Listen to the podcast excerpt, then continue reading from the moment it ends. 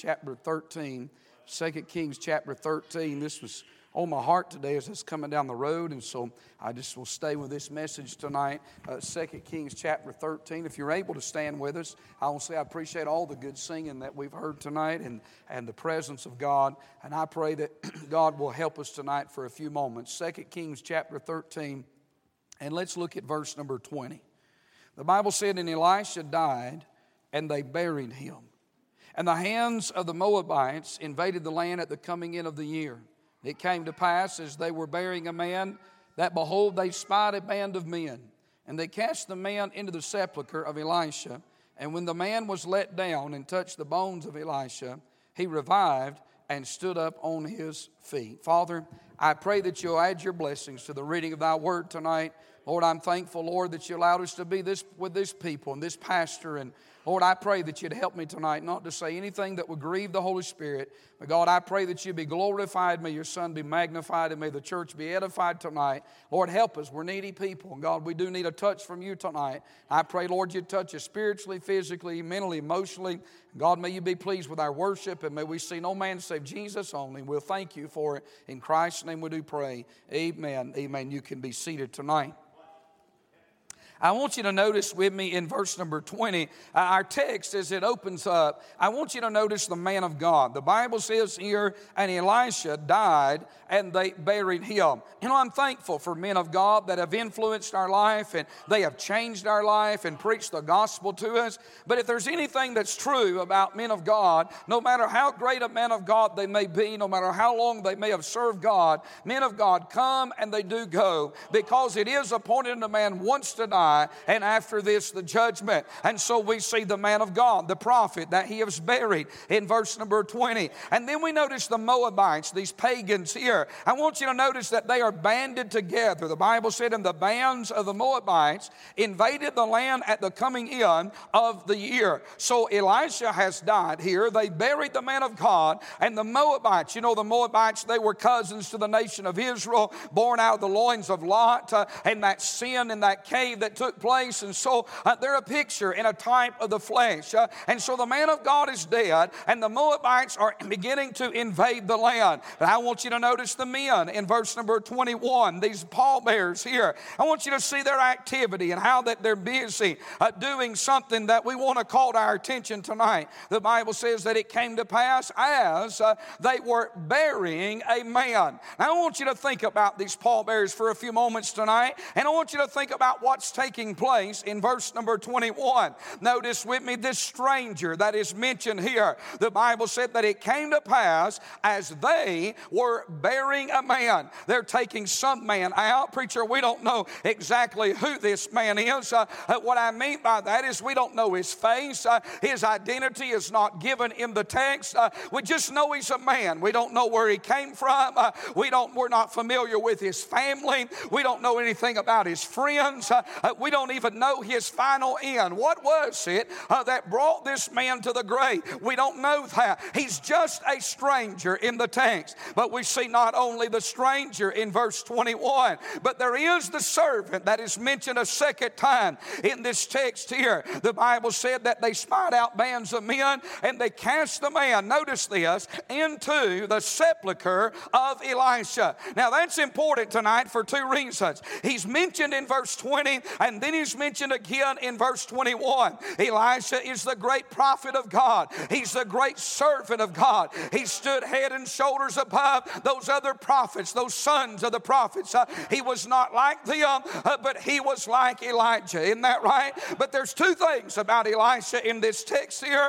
In verse number 21, it's very clear Elisha is dead. Amen. He's dead. He's gone. But he's not just dead. When we get to verse 21, notice he's decayed. The Bible said that when the man was let down and he touched the bones of Elisha. I mean, Elisha's been dead for over a year now. The Moabites have invaded the land. I mean, he's not just dead, but he is what we would call graveyard dead. I mean, there's nothing left of Elisha but the dust of the ages uh, and a bag of bones. He's decayed. And I was reading this text one day, preacher, and I thought, you know, this, I don't know how you view this story, but this story really gets my attention. I mean, it's just one of those stories that when you're reading your Bible and you go through it, you just can't, I mean, you just can't read it and forget it. Amen. I thought about this. I thought, well, now, wait a minute. There's not a whole lot in this story that we're unfamiliar with.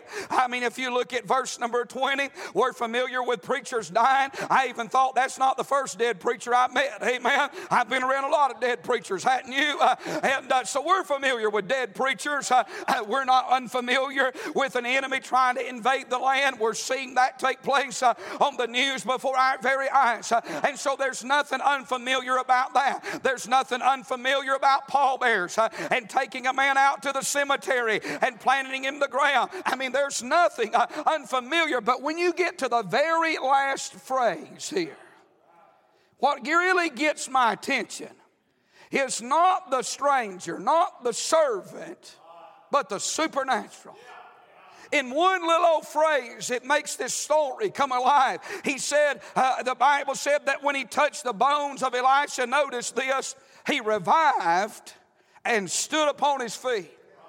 I promise you, you've been to a lot of funerals, and I have too, but I've never been to one like this. Amen.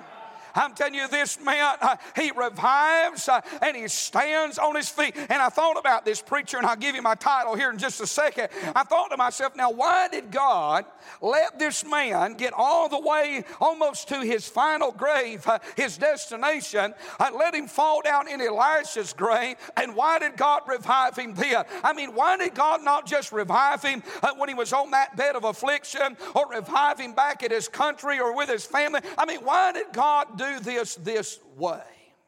Well, I think it was for three reasons. I think it was to prove, number one, that even though Elisha was dead, Elisha's God was not dead. Amen. I'm telling you, listen, preachers come and preachers go through this walk of life, uh, and as great as they may be, as I said, uh, no matter who that prophet is, uh, uh we've all got an appointment with death, uh, and Elisha's dead, but Elisha's God is not dead. And then I think it was to prove that Elisha's grave is not dead. God is still doing something in Elijah's life, Elisha's life, Elisha's ministry. He's still working in his grave. You know, it doesn't matter. God can work in the tomb, He can work outside the tomb. Uh, in fact, I know another man that went in a tomb and came out. Amen. Uh, uh, God's not bound by a grave, uh, He's not bound by a funeral service, uh, He's not bound by death. Uh, and it proves that Elisha's may be dead, but it's God's not dead, and Elisha's grave is not dead. I tell you, just like preacher said a few minutes ago, any moment, any second, uh, uh, before we get to the end of this service, do you realize uh, what we're reading about in this text? Uh, it may happen all across this country and all across around this world. Uh, there's coming a day, thank God, uh, when He's going to open the grave of every blood washed saint of God, and we're all coming up and we're all coming out on that resurrection morning. hallelujah. We shall rise. Praise God. And so it proves that his grave is not dead. It proves that his God is not dead. And then it proves that his guest is not dead. I mean, how would you like to be that old boy? He no more got in and then he came back out. I mean, he went in, and I mean, in a split second, here he comes back out. I mean, you know, them boys don't hardly, them pallbearers don't hardly get too far down the road, uh, and he's catching back up with them. Uh, wonder what they thought about that. Amen. Uh, I'm going to tell you, you may have planted one of your loved ones uh, out there in the silent city of the dead a few days ago. Uh, in fact, it might have been 10 years ago, but in eternity, it's just a blink of an eye. I'm telling you, listen, they're coming out, uh, and when they come out, it'll be like they just went in. Amen. For us, the grave were nothing more than a guest. But I looked at this last phrase, he revived and stood upon his feet. It has to do with his life and his legs, that, that this man stood up and, and he had life. You know, I thought about this, and it's really the thought I want to preach just a few more minutes tonight on. I want to preach on a personal revival. You know, tonight we need Oh, we need a, we need a nationwide revival. And we need a community wide revival. And I think you would agree with this about every one of our churches needs a church wide revival. But the truth of the text is this is that I can't do anything about this country. I can't do anything about the community. I can't make Burnsville, nor can your pastor have revival. I can't make this church, uh, I can't make you have revival. You can't make my church have revival. I can't even do nothing about the person that is sitting beside me in a church service. Uh, but I'll tell you something tonight. As much as God is interested in a nationwide and a community wide and a church wide revival, He's just as interested in a personal revival. And though we can't do nothing about that, we sure can do something about ourselves. You see, the tragedy of any revival week would be this for a pastor is that when Friday night the lights are turned out and everything's over with, that people leave the same way they came. Brother, I'm telling you, the Sunday after revival shouldn't be a relief. I'm telling you, the fires ought to be burning. Amen. And I think you'll agree with this tonight. I wouldn't give you a plug nickel for somebody that shout all week on an evangelist and then wouldn't shout when their man of God got up on Sunday and preached. Uh, I'm telling you, listen, you say, Do you believe that? I preach it at my church. I don't know if you're supposed to, uh, but I tell them, I said, Now, if you're going to shout all week, uh, I want you to shout Sunday when I get up to preach. Uh, it's not that I need it, but you need it. Amen. Uh, I'm just simply saying this uh, God is interested in a personal revival. And what I notice about this personal revival is how and who God used and when. You say, what do you mean? Well, I notice in verse number 20 that in this personal revival, he used an unlikely period. The Bible said Elisha died and they buried him, and the band of the Moabites invaded the land at the coming in of the year. When you think about the timing of this text, the period that God sent this revival, it was an unlikely period. You say, What do you mean? I, I simply mean it was a dark time. The prophet of God is dead. That's the voice of God. Uh, as I mentioned before, Elisha was not just a son of the prophet, he was more than a prophet. And when Elisha died, uh, what was Israel going to do? Who was going to be? Was God going to raise up another great prophet? Would God have anything to say? Spiritually, it was a dark time time, and then it was a dead time, and then it was a very dangerous time. The Moabites have invaded the land. I mean, things have went from bad to worse, uh, and the Moabites are creeping in on them. Uh, doesn't it sound a lot like the day we're living in uh, when this seems like there's so much spiritual darkness and spiritual deadness, and it seems like it's a dangerous hour, even just to let your kids go out in the yard or go down to the city park. You never know what to expect from one minute to the next next. Uh, and the America that most of us uh, uh, grew up in uh, is not the America that we're living in tonight. Uh, uh, but I got good news for you. God likes to send revival in an unlikely period. It may take this setting, it may take these circumstances to bring the church to their knees and to fill the house of God up once again so we can have revival. I don't know, and this is just a personal thought. If you don't agree with this, don't fall out with me. But I don't like it when preachers get up and tell the church the days of revival are gone. I know America's not mentioned in the last days. I know we are in the last days. But I'm going to tell you something read the book of Acts. God didn't send revival in times of prosperity. I'm going to tell you, revival comes in times of persecution. And I don't want to rob a younger generation of the hope of what God did yesterday, He can still do today.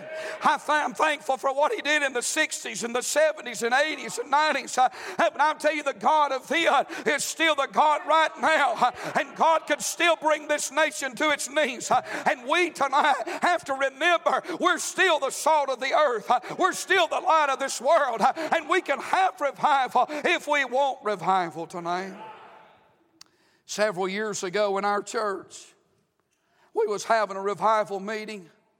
Had a man in our church who sat on the second row for probably 15 plus years. He's about probably 40 years old at the time. He got up in the morning service during the invitation. I don't even remember what the message was about. It was the Sunday before revival. He come to the, the altar on the corner and I saw him praying, but I didn't pay much attention to it. He was faithful to church, Sunday school, Wednesday night, tither, all those things. But he just sat in church. He was just a faithful church member. But on that Sunday, he was in the revival or in the altar. Sunday night, he was back in the altar again. And when he got up and we was fixing to give the benediction, he stood up over here and he went to weeping. And he said, Preacher, he said, I'm not out in no deep, dark, gross sin. Uh, he said, I've not got no desire to get away from God. He said, but I just simply sat here on this pew and I made my mind up this week that no, I don't know what God's going to do. I don't know how He's going to do what He's going to do. But if nobody in this building gets something, I'm going to come every night and I want something from God. I'm going to tell you what God did. God took that one individual, and I think really He got some things right with God, or, or He got hungry, I can say that, on that Sunday. And God lit a fire in our church for about three weeks, uh, and it really just started with one person having a personal revival. Do you see the answer to your your prodigal coming home, the answer to your children getting saved, the answer to that loved one getting born again, the answer uh, to what you may be praying about may not lie within them, but it may be within me and you. An unlikely period. And then I see that he used an unlikely people. Notice the Bible says in verse 21 and it came to pass as they, you ought to circle that word. It came to pass as they were burying a man. You know, I've always wondered, preacher, who they were. Have you ever wondered that? I mean, sometimes as a pastor, I have people come up and say, Well, now, preacher, I'm going to tell you what they said. Y'all ever heard that? It's never good, it's never a blessing. They'll come up and say, Well, let me tell you what they said. I said, Well, give me some names. And they'll say, I can't do that. I don't know if they work for the CIA, I don't know who they are. There is undercover. I'm telling you, there is deep undercover as the FBI are. They're right amongst us. Uh, hey, but they'll say, I'll tell you what they said, but I can't tell you who they are. I'll tell you, I like these they. you say, why is that? Because these people were responsible for this young man or whoever this man was into being revived. Do you realize that had he not had them in his life, he'd have never got to Elisha's grave. And though I know it was God that did it, God used these men in difficult times to help this man get to where he needed to be at. And tonight, God always uses unlikely people. I see that they're common people because their names are not given. And you realize tonight, sure, God uses preachers to influence and to help our life. Uh, but I want to tell you something uh, God puts people in our life strategically uh, that are not preachers. Uh, maybe they're just a godly deacon or a godly lady or somebody, a parent uh, uh, that God has put in your life, a neighbor, a church member that has made their mark on this church, uh, uh, that has influenced so many people. And God uses unlikely people in our life. I would say to every young person in this building tonight don't dismiss the gray hairs in your life. For they've been the saving of both my marriage and my ministry. Brother, we need those common people, don't we? And by the way, we're all common people, aren't we? Our Savior was a common person when He walked on this earth. He was a peasant, the son of a carpenter, they called him, uh, but really he was the son of the only begotten Son of God. Uh, and Jesus walked this earth. Uh, and listen, we read about him when he's two and when he's 12 and when he's 30 years of age, but most of his life is tucked away in obscurity. Why is that? So that he can identify with the common people, and God uses those common people, the unlikely people. It was a little lad that the Lord used to feed 5,000. It was a little maid that God used to help Naaman be healed of his leprosy. And they were courageous people. They were doing what they needed to do in a very dangerous time. And then I noticed uh, uh, that these people here, uh, uh that my friend, that, that they were compassionate people. You see, everybody in this building probably knows who D.L. Moody is. He shook two continents with the Word of God. But on April the 21st, 1855, it was, Ed, it was Edward Kimball, an American Sunday school teacher, that walked in the back of that shoe shop and gave Moody the gospel and led him to Christ. Moody shook two continents with the Word of God. Edward Kimball brought Moody to the foot of the cross. So, what are you saying, preacher? I'm saying, God, don't underestimate how God may be wanting to use you. Unlikely period. An unlikely people. And then I noticed that not only does he use an unlikely people, an unlikely period, but he used an unlikely person because this old boy's dead. I mean, he's just graveyard dead. Now, this gives every pastor hope, amen, because we all have them dead church members. I mean, we thank God for all of them, the ones that are living and are dead. And the only ones that's mad right now when I'm saying that's the dead ones, amen. But I'm just telling you, in every church, you got them dead church members.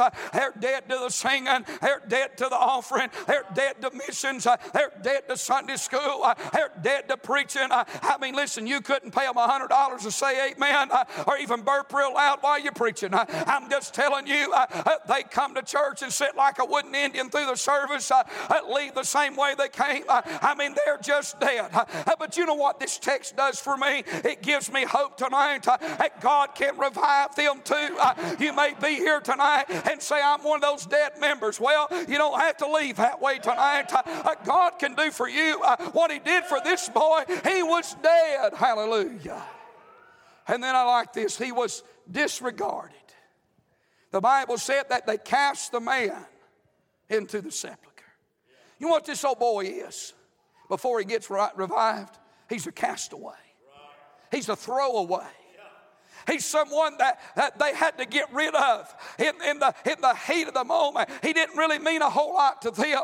I'm going to tell you, God never gives up on castaways, He never gives up on throwaways. I'm telling you, God knows how to take people that society said there's no hope for them. They're a menace to society. You can't re, uh, listen, you can't reform them. You can't do anything, no, but they can get reborn. They can get revived. And when society has thrown them away, God will not throw them away. I had a lady in our church, she's in heaven tonight. She got saved several years ago on drugs and lived a, a wicked life. I won't even go into all the things. But due to the life that she had lived and how she had abused her body, she had lost all of her teeth and she came to our church. She took some metal scissors and she had, in, in a, probably a time when she was uh, at a high, you know, she had chopped her hair up and all kinds of, she just, just a mess. She came to our church for two weeks.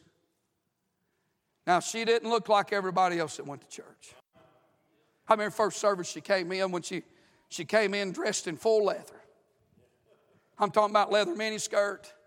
I'm talking about leather shirt or leather jacket, you know, with no, with no sleeves on them. I mean, she, she looked like she had just come out of a, you know, Harley Davidson uh, gang or something, you know. Our people just loved on her. She couldn't say anything that made sense. Her mind was so burnt. And I remember praying, saying to, uh, and asking some folks in the church to help me pray that God would just open her mind so she could be saved. And one Sunday night, the choir was singing. I watched her come in. She come across the back while the choir was singing, and she come down the aisle. And as she was coming down the aisle, I noticed she had a little orange Gideon New Testament. She was holding it. Preacher, she sat down. I went back there where the choir was singing. I said, Manette, I said, why you coming? First thing she ever said to me, it made sense. She looked up at me with tears running down her face. She said, I'm tormented and I want peace. I started back down that aisle. I was going to preach something to the church that night. And when I started down that aisle, I had one of Brother Stennett Blue's tracks in my Bible. It said, How to Have Peace. And I started down that aisle, and the Holy Ghost said, That's what you're preaching tonight. Shortest sermon I ever preached in my life. I mean, thrilled my wife to death. Amen. Seven minutes. I preached on how to have peace. You know what happened? Gave the invitation. She just shot out of that aisle, came down to the, came down to the altar, and she got saved we was in the altar praying with her. She got saved and she looked up at me. I mean, tears dripping off her chin. And I said, What did the Lord do for you? She said, He just saved me. She, and then she said this. She said, Can I say something? I said, I don't know about that now. I'm glad you're saved, but giving you the floor. You said, well, I let her testify. You hadn't heard the things I'd heard her say. I said, I don't know about that. She said, Let me say one thing. I said, Well, okay, we'll see how it goes. This is what she said to our church. She stood up. And she said, I know that all of y'all know I'm crazy. But she said, Tonight I'm in my right mind. And she said, I got saved. Brother, I'm going to tell you, we about tore that place apart that night. I'm telling you. In fact, I thought about preaching some more seven minute sermons. Amen. Brother, I'm ain't doing it tonight or tomorrow night, so don't get too happy. Amen. But I'm telling you, she got saved. She's in glory tonight. Her daughter has been coming to our church. Uh, uh, listen, she wouldn't have nothing to do with God or us, uh, but she watched her mama live for God for about five years before she died. Watched God change her life. Uh, about six months after she got saved, her husband, who was a drug dealer, he came to one of our Christmas services uh, and he come down the aisle and got an altar and he said, I want whatever Manetta's got. Uh, I'm telling you, God had made such a change in her life. and that's what salvation can do. it can revive your your troubled heart. It can bring you out of the dead and bring you into the living. Hallelujah. He used an unlikely person. Then let me say this He used an unlikely place. The Bible said they cast that man into the sepulchre. You know, I, it didn't say now they cast him in the sanctuary, but I've been in some sanctuaries that should have, they were a lot like sepulchres, full of dead men's bones. You ever been to that? Hey, no, hey, nobody likes a dead service. Can I get a witness right there? Hey, you got to do every, listen, when you come to church, uh, and I'm sure you do, but let me encourage you tonight. When you come to the house of God, you ought to come. There's only one way to worship God, and that's on purpose. Amen. You can't come and say, Well, I'm just going to wait for the Spirit to move. That's not what the Bible says. God is a Spirit, and the Bible said He's seeking such to worship after Him. The Bible said He inhabits the praise of His people. I promise you, if we'll just do our part, He'll do His part. If we'll show up and we'll worship Him, He'll show up. And and he'll be worshiped uh, because worship doesn't demand a response from God, it demands one from us. Uh, and too many of our churches uh, have become graveyards because we got too many dead people sitting in them. I tell you what, may God revive every soul this week and light a fire in this place like it's never been lit before.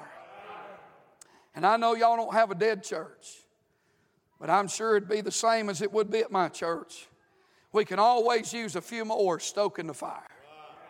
Amen. I'll tell our preachers in our church if you don't say amen 25 times in every service, you got no right to preach. Amen. Hey, you're agreeing with me. Thank God, brother. You say, now, Brother Gravely, that's too hard. No, that's not hard at all. That's the bare minimum. I'm talking about that's just the minimum. Amen. I mean, if you want amen the truth, you don't have a right to preach it. I've seen a lot of them. They want everybody to get raptured out when they're preaching, but they'll sit there like a knot on the log when every other man, hey, we just reap what we sow. Amen. One man told me one time, said, I didn't get nothing out of the service. I said, that's because you didn't put nothing in. Amen. I'm telling you, if you'll put something in, you'll always get something out. Uh, and two amens are better than one. Uh, and two hands raised are better than one. He said, Oh, lift up your hands in the sanctuary and bless the Lord, all ye people of the Lord. I don't raise my hand to bless nobody else, uh, but who who would have ever thought that just the raising of our hand could thrill the heart of heaven, could thrill the heart of God? I read that verse in Psalms 134. I said, Dear God, I'm never going to church again and not raising my hand. As long as I got a hand to raise, I will go to church and raise it every single time. Amen. You think about all the blessings God's give you just this week. And God said, The only thing I ask you to do is just raise your hand and tell me, just raise it toward heaven every now and then. He said, Well, that might make somebody mad. It might, but it'll thrill him. Say, I don't have to feel nothing to raise my hand.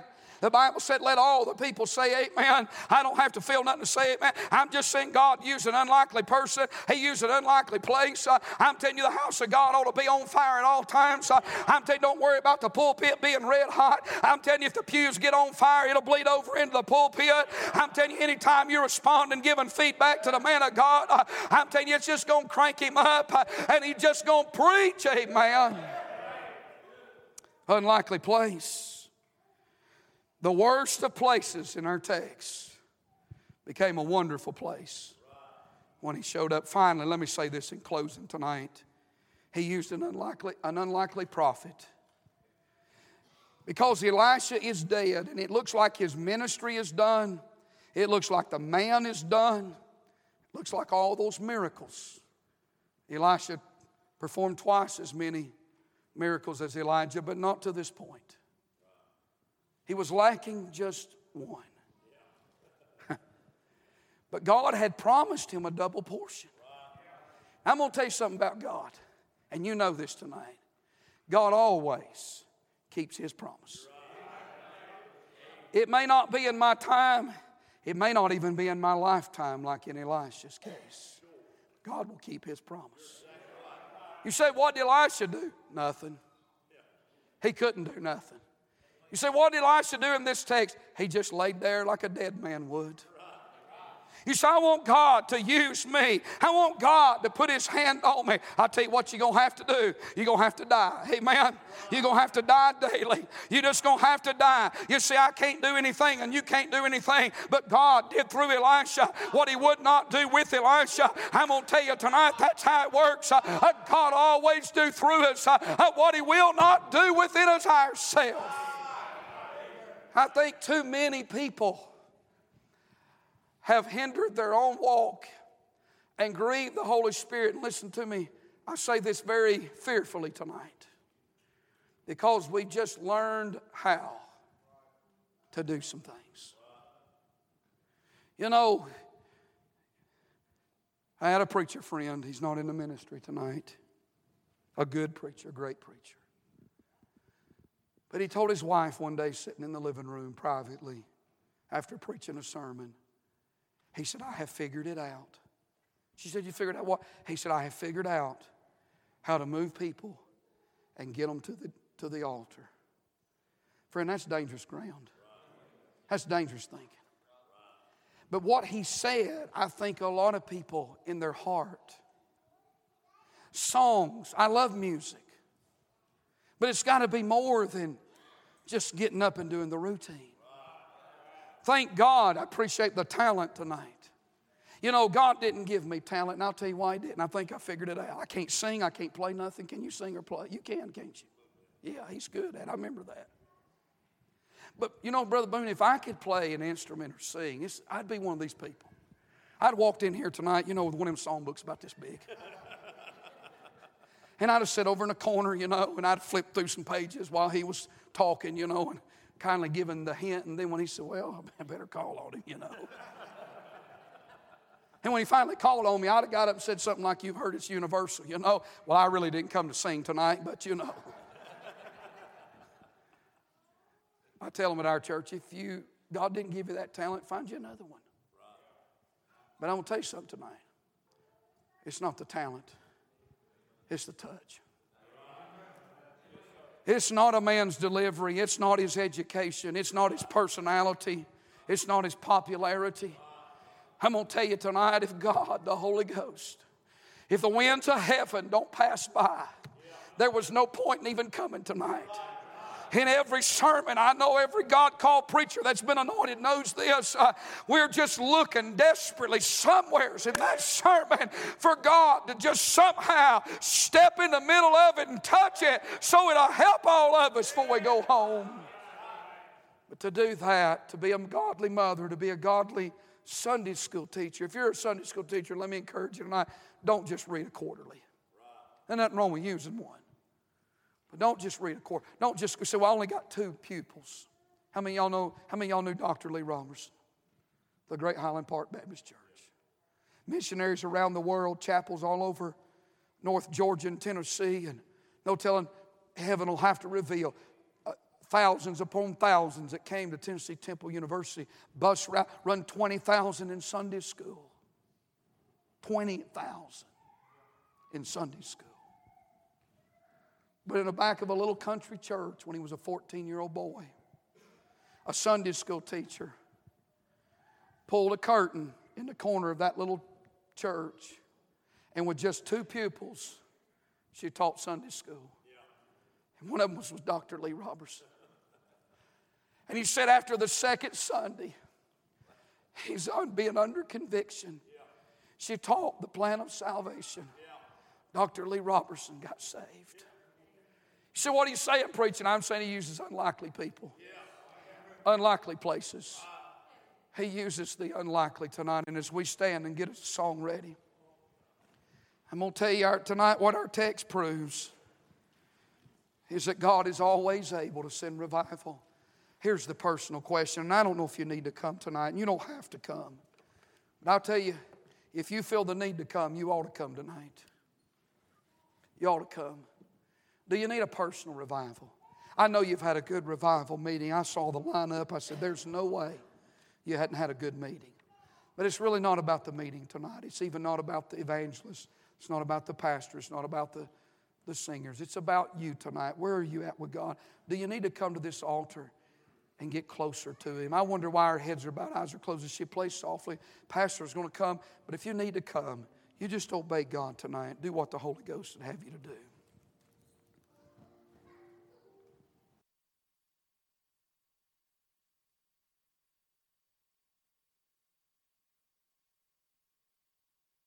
Preacher say one time, draw, draw a circle around yourself and ask God to revive everything in that circle.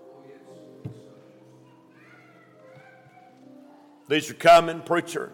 Yes. Yes, I need personal revival.